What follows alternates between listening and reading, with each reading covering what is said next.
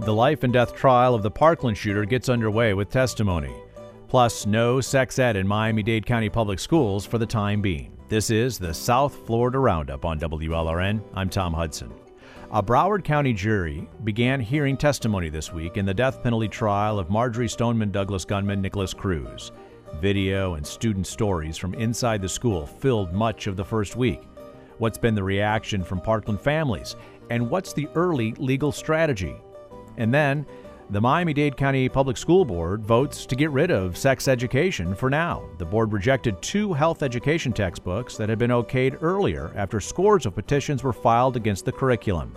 What role did a new state law play, and what could be next? It's all ahead on the South Florida Roundup, made possible by Willie the Bee Man, bee removal specialist. Welcome to the South Florida Roundup here on WLRN. Thanks for listening. I'm Tom Hudson he said to me, Get out of here. Things are about to get bad.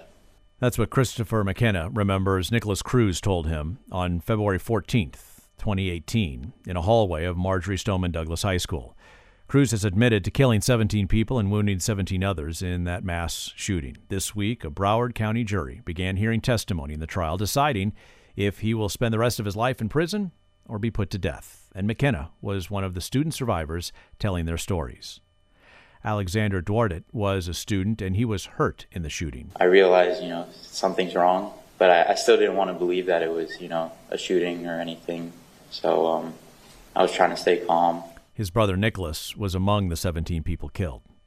This week, this first week of testimony, featured video from inside the building, sometimes graphic footage and audio, and video of the shooter afterward in fast food restaurants. Have you been watching this uh, testimony? Uh, have you been paying attention? What do you think of the Parkland trial as the jury sits in judgment of the Parkland shooter for life or death? 800 743 WLRN is our phone number to join our conversation. Gerard Albert III is WLRN's Broward County reporter, following closely this trial. Gerard, what is the story the prosecutors are hoping to tell the jury with the testimony during this first week? Hi, Tom. Uh, well, the prosecutors laid it all out in their opening statement. It lasted 55 minutes. Uh, head prosecutor Mike Satz went moment by moment of February 14th um, of Nikolas Cruz arriving to the school, how he methodically murdered and injured seven, murdered 17 and injured 17 more, and then, um, you know, walked away afterwards. Mm-hmm. So that's what testimony has been like. It's been um, every day, former students, teachers who were in those classrooms retelling uh, the story of that day. There's also been video that's been played and audio that's been listened to. Tell us about that. Yes, the first day uh, was probably the most brutal uh, for the video and audio. The way the courtroom is set up is um, there are two screens that show are TV monitors that show the public and the press uh, what the judge, jury, and lawyers are seeing. Those are turned off usually uh, for graphic evidence, but the sound can still be heard. So hmm. on that first day, we saw cell phone video from, or we heard cell phone video rather, of uh, of the shooting, um, and, and, it was it was loud, um, and and you heard the shots, and also the uh, students uh, crying and screaming for help. It must have been uh, just unspeakable to uh, hear that, let alone witness it. Uh, and as you mentioned, the monitors toward the courtroom gallery where parents and students, teachers, members of the public, uh, and journalists are. You can't see the videos, but you can hear those videos. Uh, what was the reaction uh, in the gallery? What did you sense any reaction in, in, the jury box? Right, the the jurors were were and have been watching very attentively. Um, but the biggest reaction was was obviously from the parents of the victims. Um, you know, they they all were crying. Um, they were holding each other.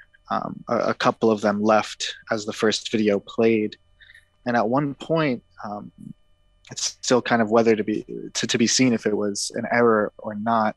Um, a video actually came up on the monitors that are sh- shown to the public. Mm. And the family of one of the victims uh, shouted out, "Turn it off! Shut it off!" Hmm. Uh, at which point they did, and the, the court went into recess to talk about it. But it, but it was it was a tense um, and and brutal uh, day how has the process been as testimony and evidence has gotten underway? There were some uh, uh, there were some some early missteps, even in the jury selection. Some some uh, some starts and stops during that process. How has this first week of testimony gone? Uh, the testimonies themselves and the questioning has been uh, unexpectedly smooth. Uh, the prosecution are uh, introducing witnesses and, and basically asking them to recount the day. They do, and, and they show them some evidence, and, and that's the most of it. The defense has only questioned, or excuse me, has only cross examined one witness, and they only asked one question. Mm. So it, has been running smoothly. The defense uh, has been objecting to certain things, uh, showing certain photos and certain videos um, the latest thing they're objecting to today is um, the identification of Cruz in the courtroom, where the defense, uh, where the prosecutors will ask uh, a witness, "Do you see that man in the courtroom today? The man that you saw on February 14th?" And they'll stand up and, and point at Cruz. Um, those objections have largely been overruled, uh, which is kind of the pattern we've seen uh, with Judge Scherer. She has been ruling in favor of the prosecution uh, more often than not. Elizabeth Scherer, the judge overseeing this trial of the Parkland shooter. Gerard Albert III, our Broward County reporter, covering this trial. Gerard, stick with us. We want to bring in Craig Trocino. Craig is the uh, uh, director of the Miami Law Innocence Clinic uh, with the University of Miami. Craig, welcome back to WLRN.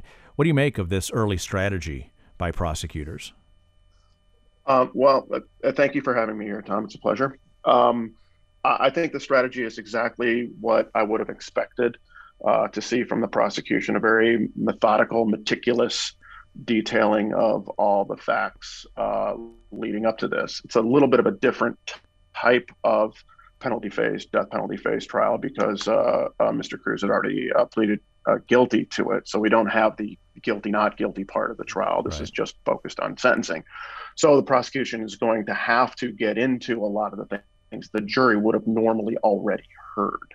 So that's why it's um, it, it, might look from the outside that Mr. Satz is uh, um, dotting too many I's and crossing too many T's, but that's exactly what uh, what needs to happen from the prosecution's point of view. And while it's the prosecution's case now, they're presenting their case, and it's cross examination and a rebuttal by the defense. What do you make of of what Gerard is sharing with us now is very little cross examination thus far by defense attorneys.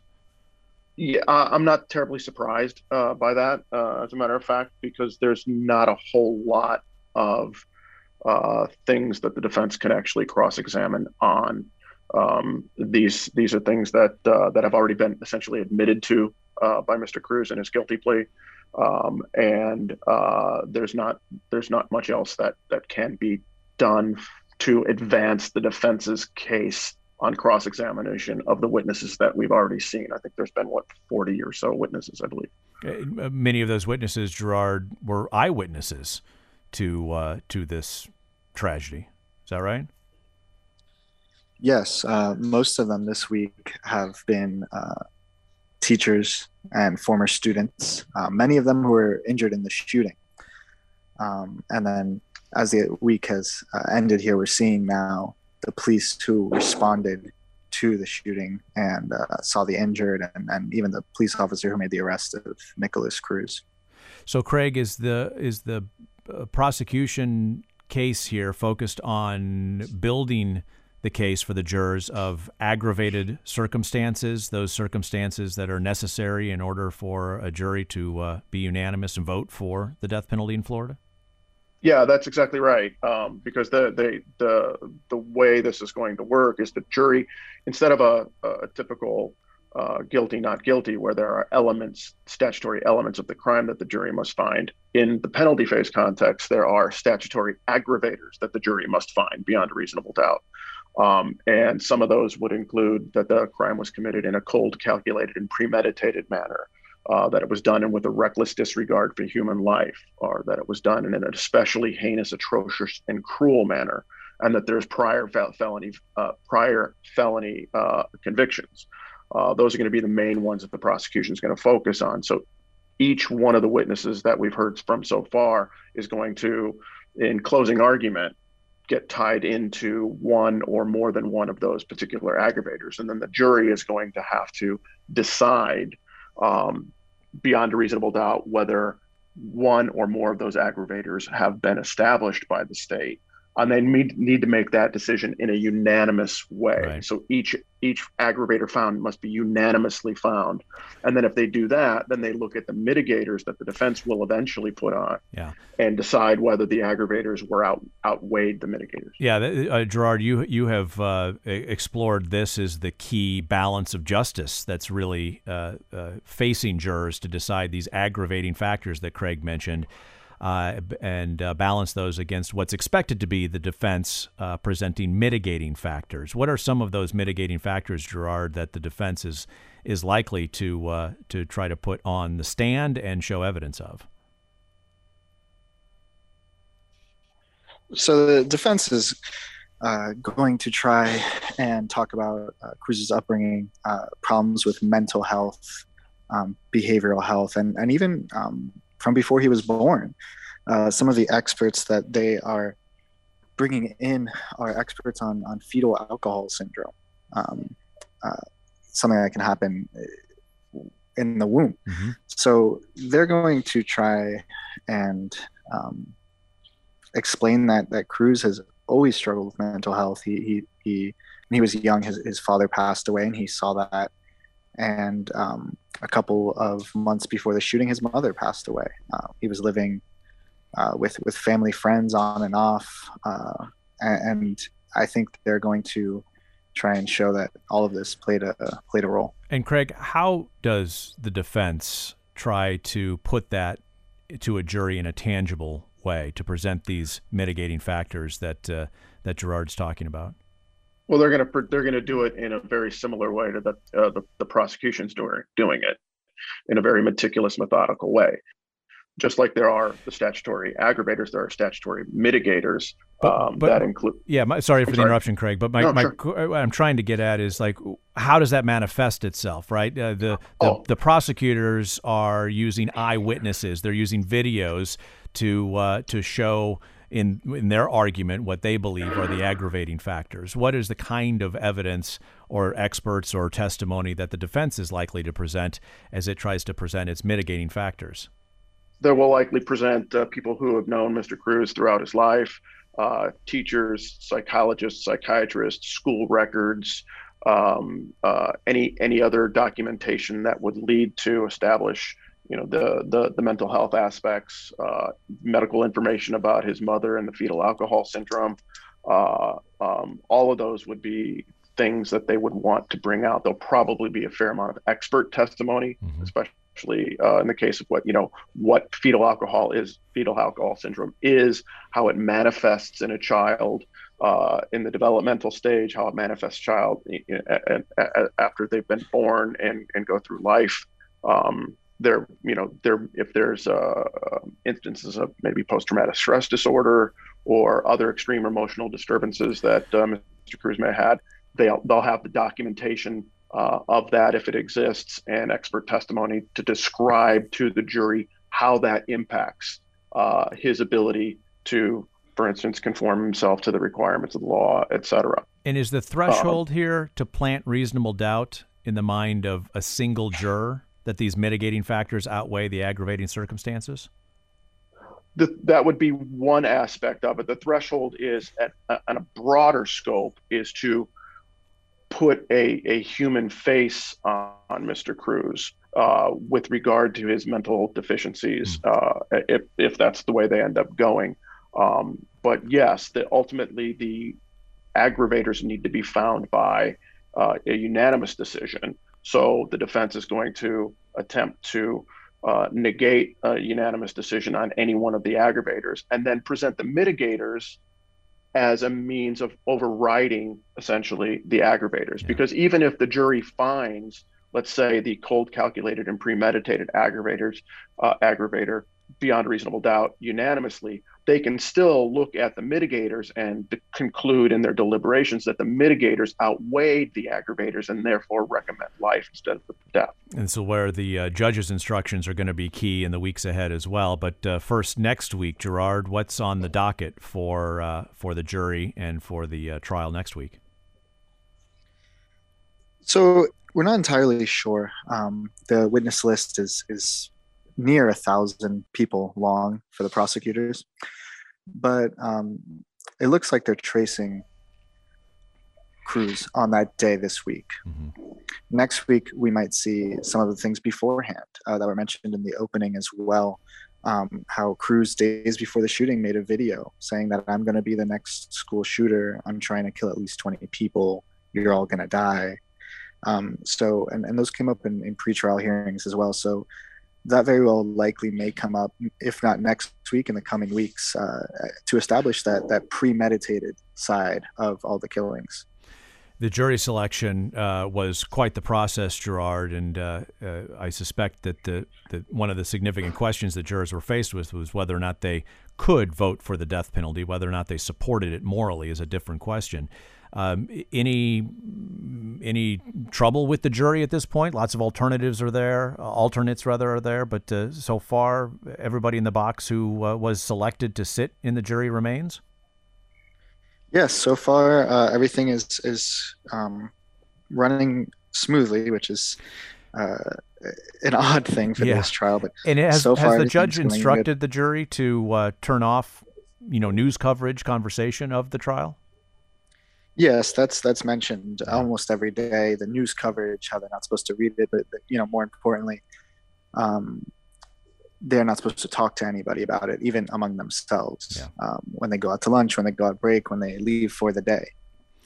Gerard Albert III, WLRN's Broward County reporter, uh, following the Parkland shooter trial. Gerard, as always, thanks for sharing your reporting with us here in the Roundup. Thank you, Tom. Craig Trocino is the uh, director of the Miami Law Innocence Center, former public defender. He's at the University of Miami. Craig, appreciate you walking through uh, all of the uh, legal balance issues that are at stake here in this trial. Much appreciated. Thank you, Tom. I appreciate coming. Still to come on our program here on the South Florida Roundup no health or sex ed in Miami Dade public schools this year, at least not for several months. We'll talk about it and take your phone calls 800 743 9576.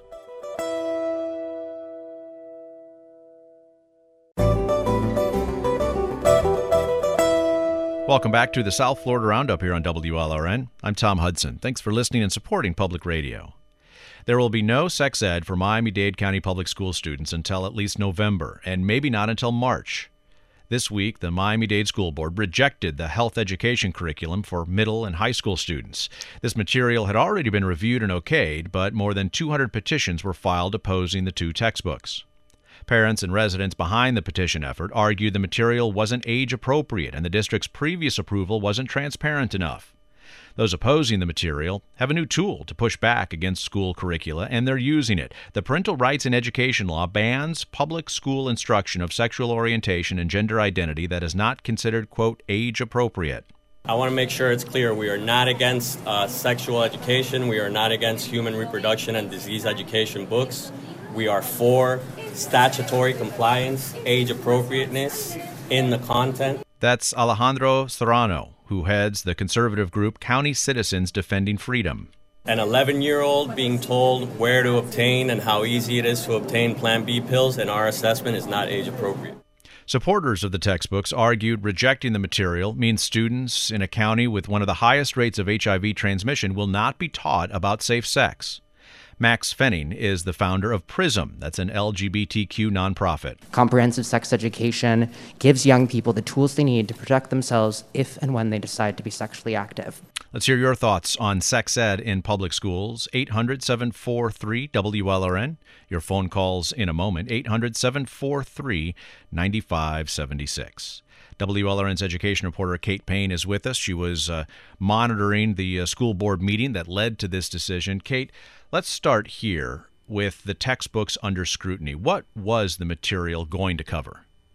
So there are two different textbooks here that the district was looking at. There's one edition for middle schoolers, one edition for high schoolers. So again, kids in 6th to 12th grade. And uh, these books cover a range of personal health and safety topics um, over a number of chapters. You know, things like understanding and preventing diseases, promoting healthy relationships, preventing and responding to violence, as well as human development and reproduction um, and pregnancy prevention. And not all of the chapters that are in the book as designed were intended to be in the version that Miami Dade was looking at. Explain that a little bit further. What, what does that mean exactly?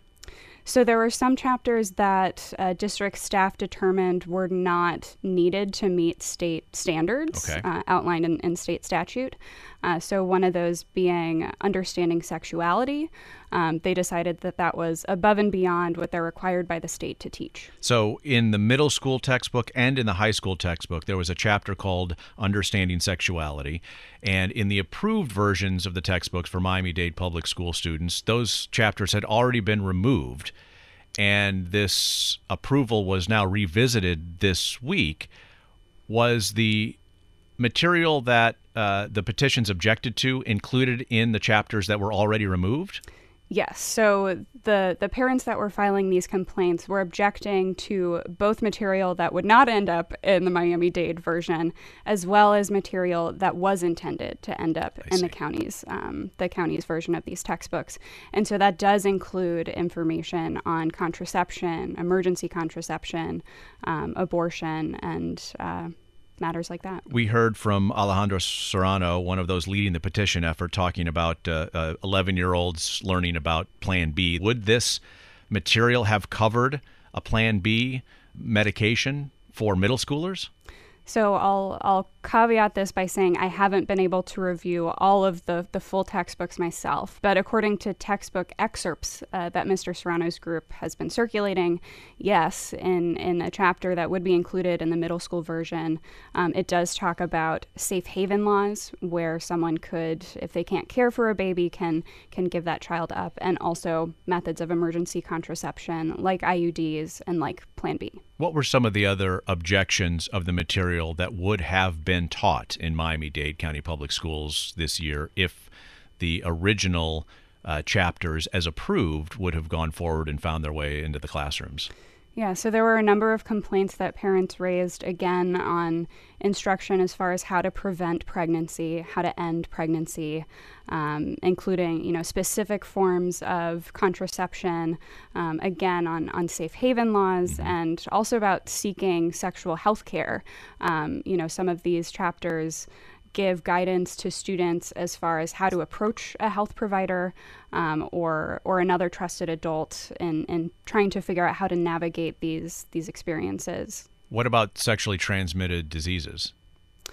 Um, yeah, that that information is also included in uh, in the textbooks and is outlined in, in state statute as well.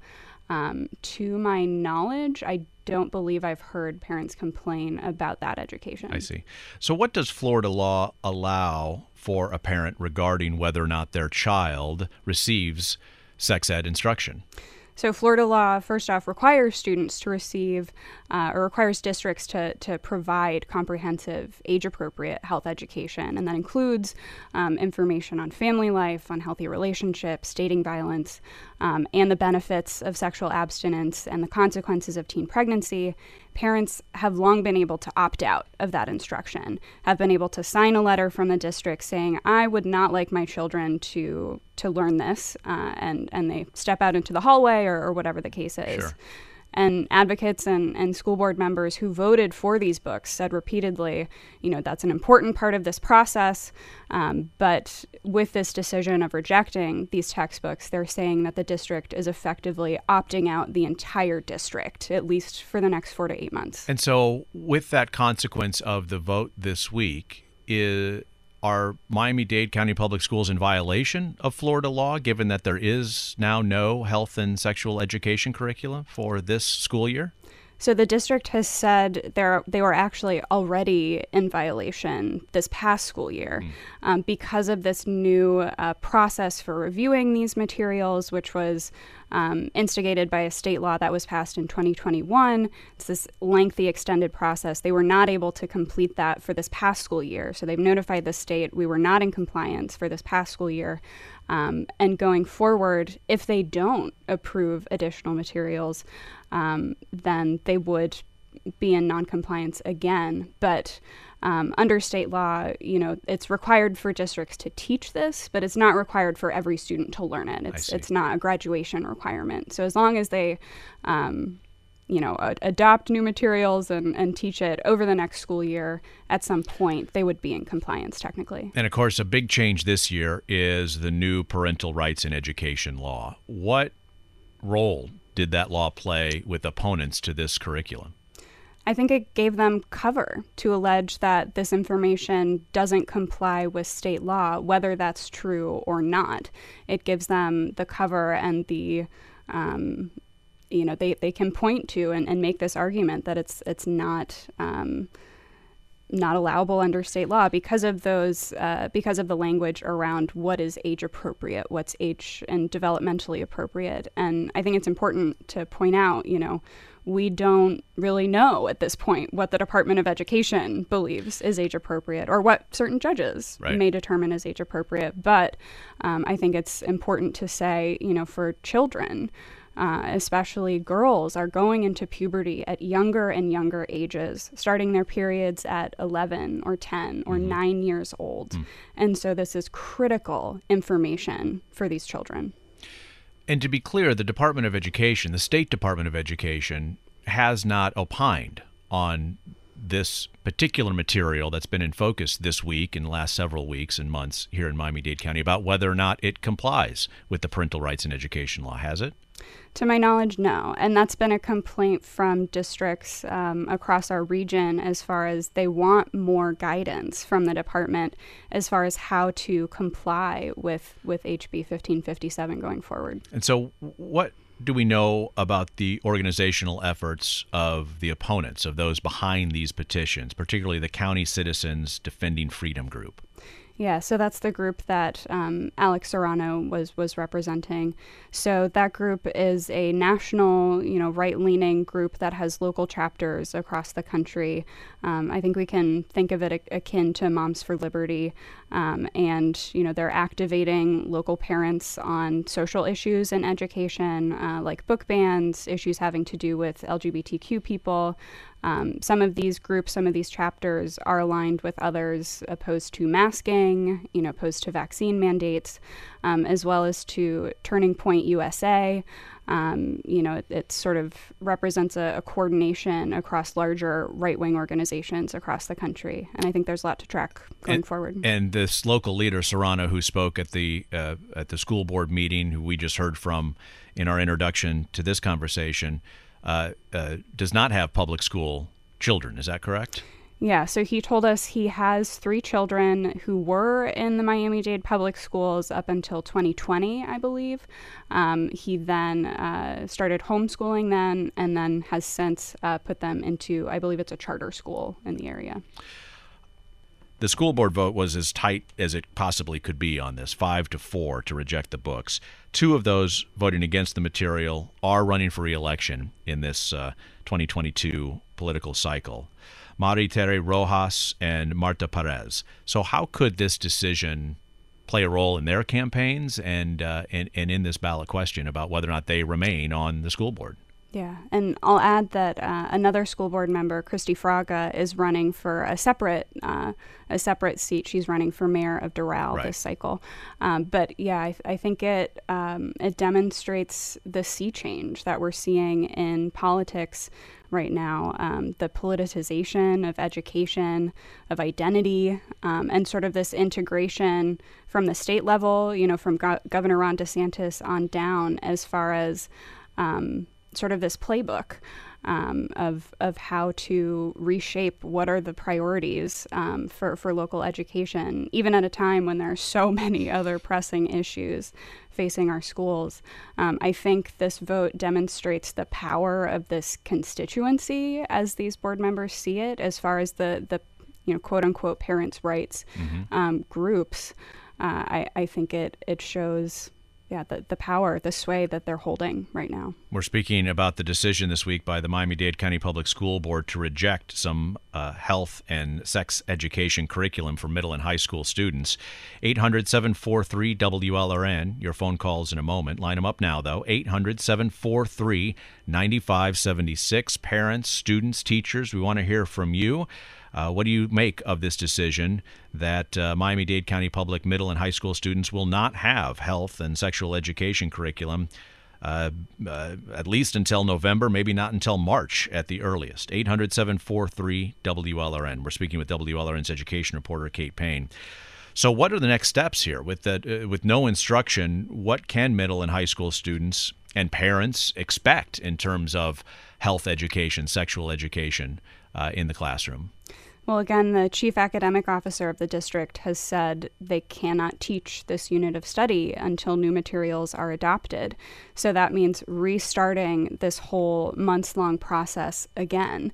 Um, you know, and, and Wednesday's vote was was the culmination of, of that process. Um, and you know, uh, what's to say whether board members, whether these parents groups will have changed their minds four to eight months from now? Mm-hmm. You know, they could file petitions again um, through this process um, we'll be out of an election cycle at mm-hmm. that point. Right. Um, perhaps that will, will make a difference. But I think, again, it's important to say that this process was precipitated by a state law implemented in 2021 that requires all districts to annually approve materials on reproductive health um, at a school board meeting, at an open meeting. Um, so this is the, the beginning of what will be a year by year process. Kate Payne covers education for us here at WLRN. Thanks for sharing your reporting, Kate. Thank you. Yvette in Homestead has been listening in. We want to hear from you, Yvette. Thanks for calling. You're on the radio.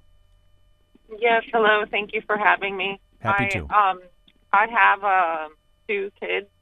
One is starting sixth grade this um, coming August, and I I had no idea. I don't know why nothing was ever sent out to parents about this issue. I think it's ridiculous to hold our kids back like this. Uh, I think that kids should receive as much knowledge as possible. If these adults can't get it together, then they should just continue with what what they have had approved. I mean, what what are what is this? You know, we're in 2022. yeah. I we cannot hurt our children like this. Yeah.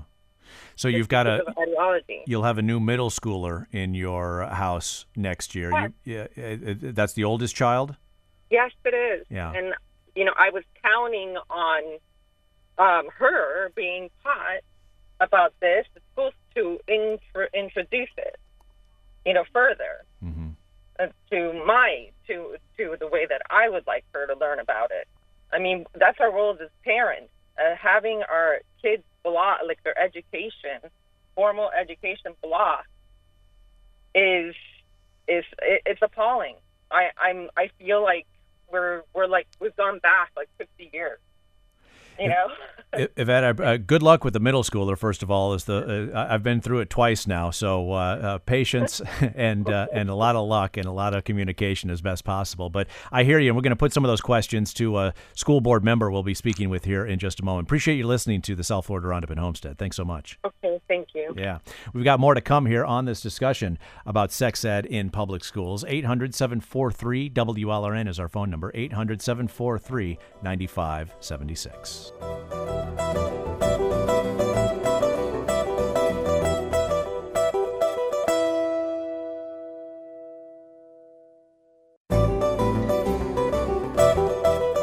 We're back on the South Florida Roundup here on WLRN, public radio for all of South Florida, supported by you, and thanks for that support. I'm Tom Hudson. We're talking about the decision this week by the Miami Dade County Public School Board to reject two health and sex ed textbooks for middle and high school students.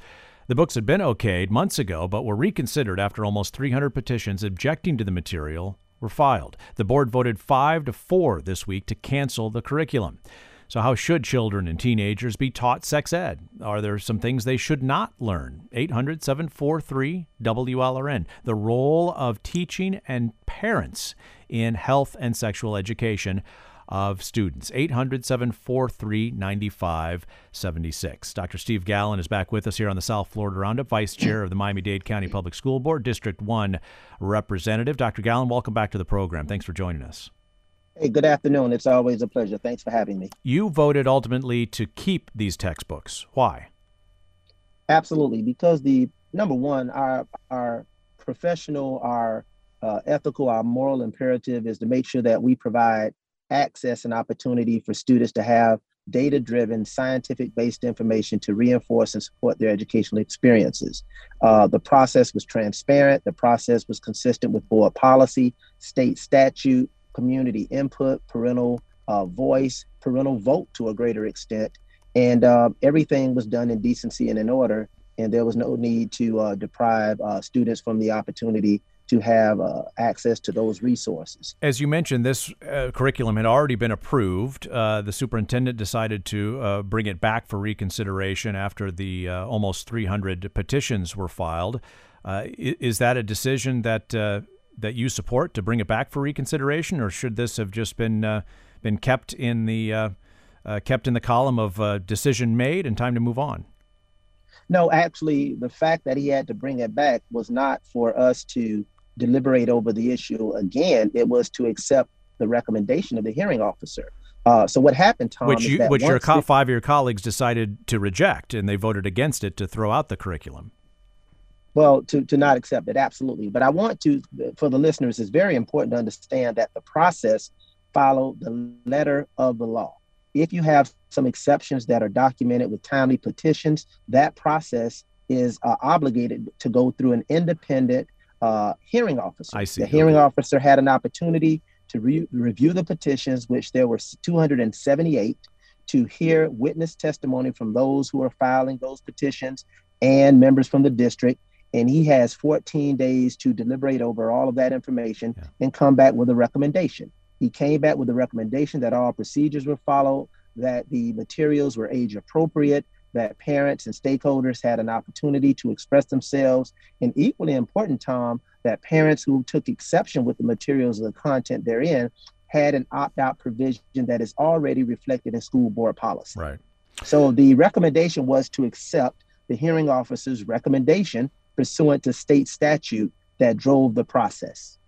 Opponents objected to some language, such as a teenager in the text described as gender fluid. Is that appropriate language, in your opinion, for sex ed? Uh, in the context in which it was presented, uh, it was age appropriate, determined by the independent hearing officer.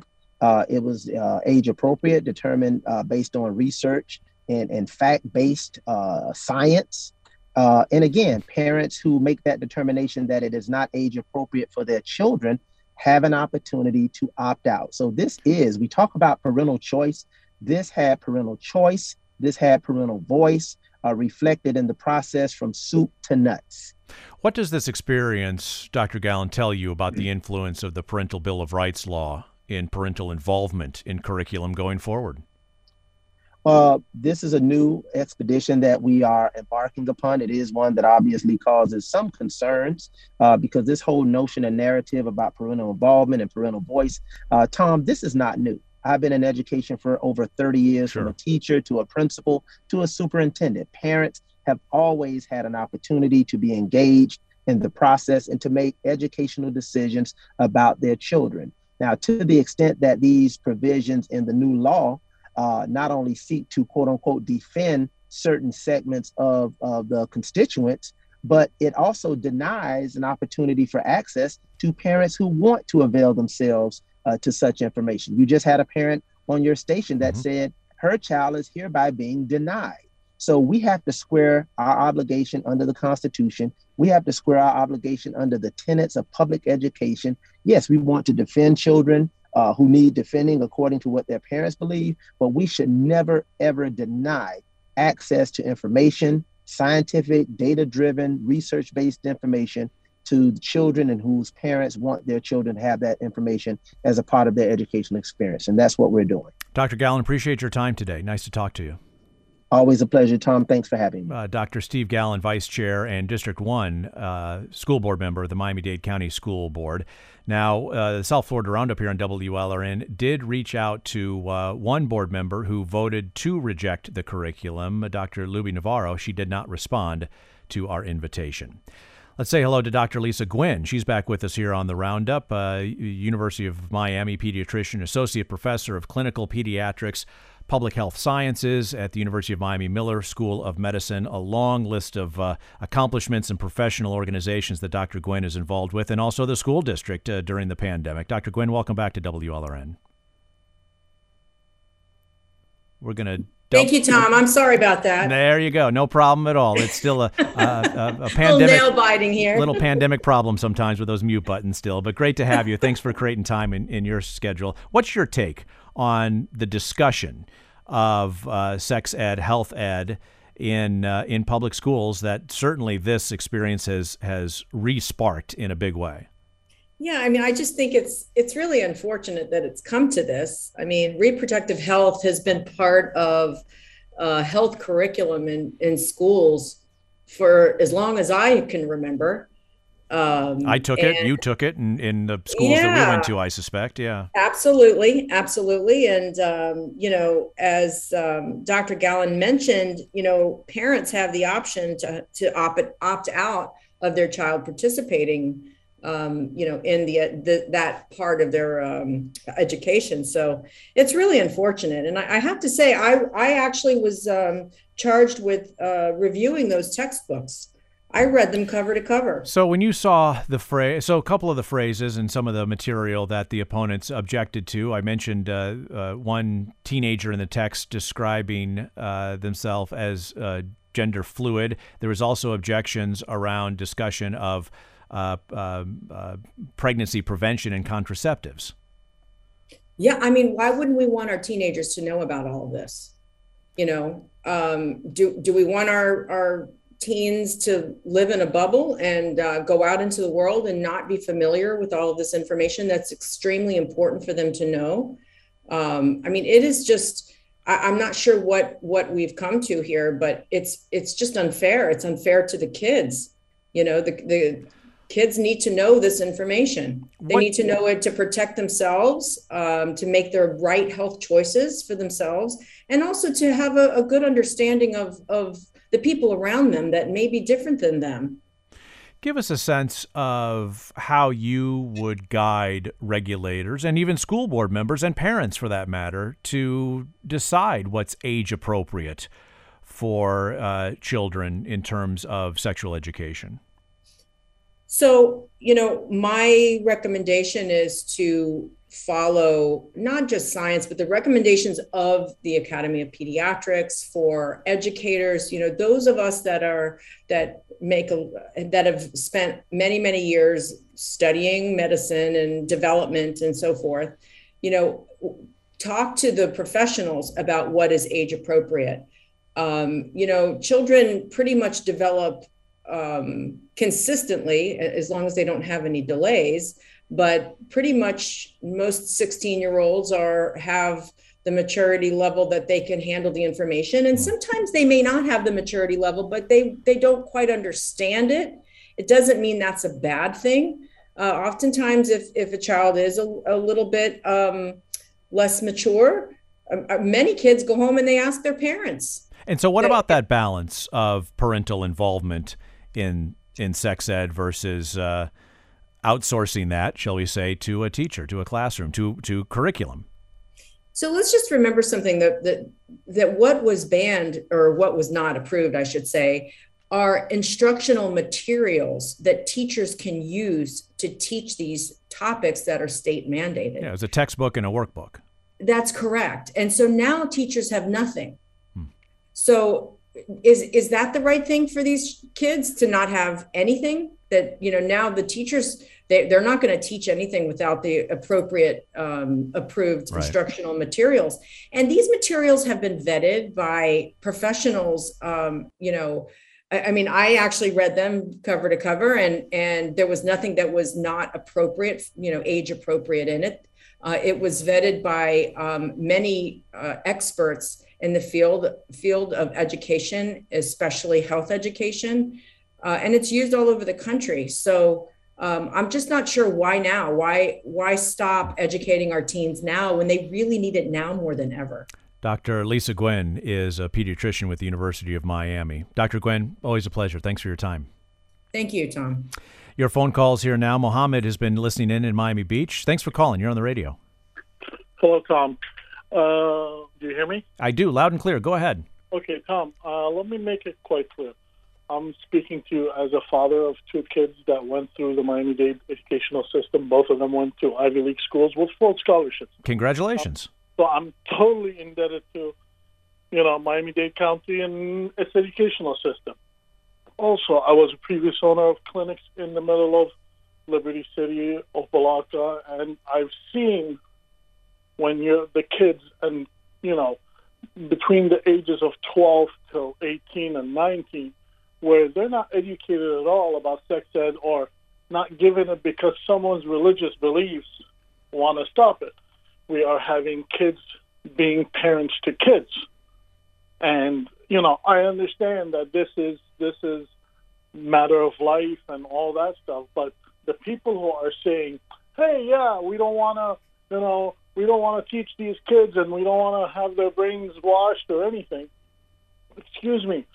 Then you complain that kids have kids, and it costs money, and the money is coming out of our pockets. Then they complain that we don't have enough money and that they're paying taxes too much because we don't have. We need to supplement the educational system.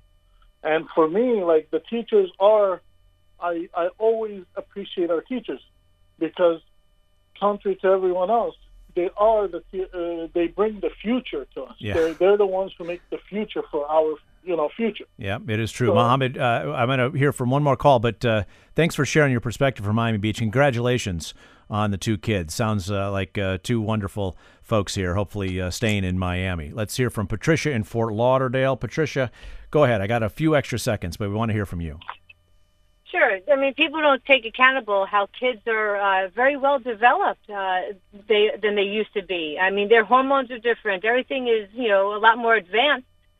Uh, I got an 11 year old uh, niece who is absolutely fully developed, and it makes it scares me. Mm. So, I mean, I do feel that I do speak to her directly about boys and sex and stuff like that because I think it's important for them to understand because their hormones are raging.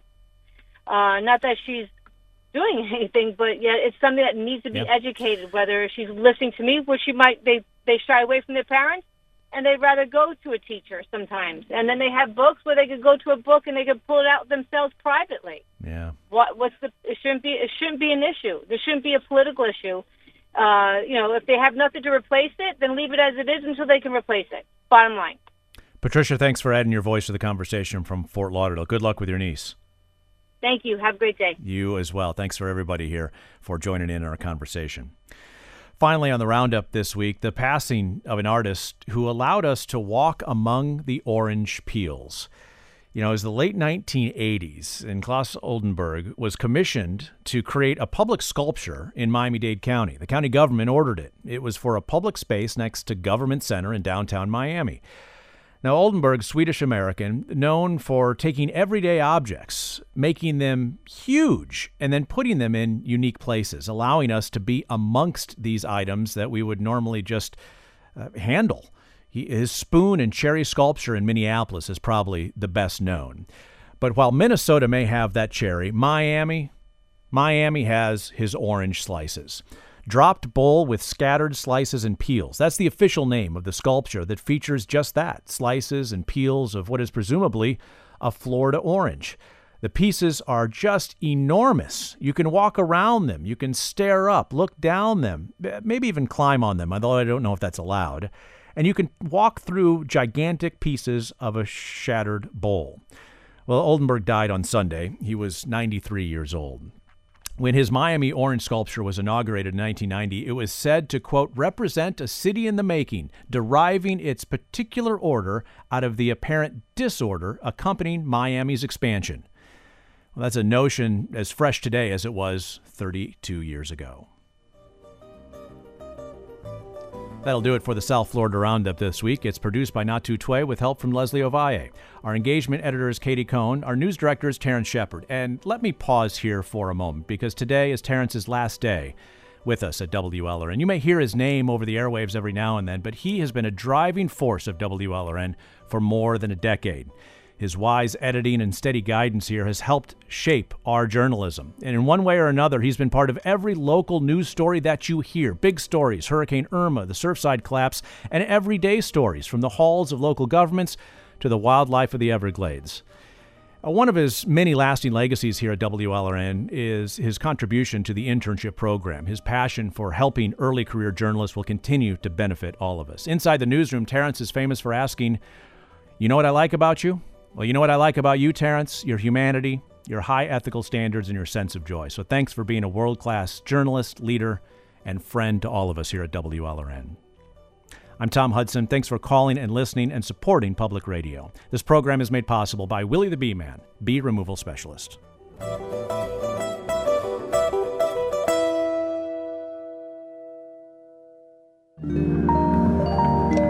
WLRN Public Media.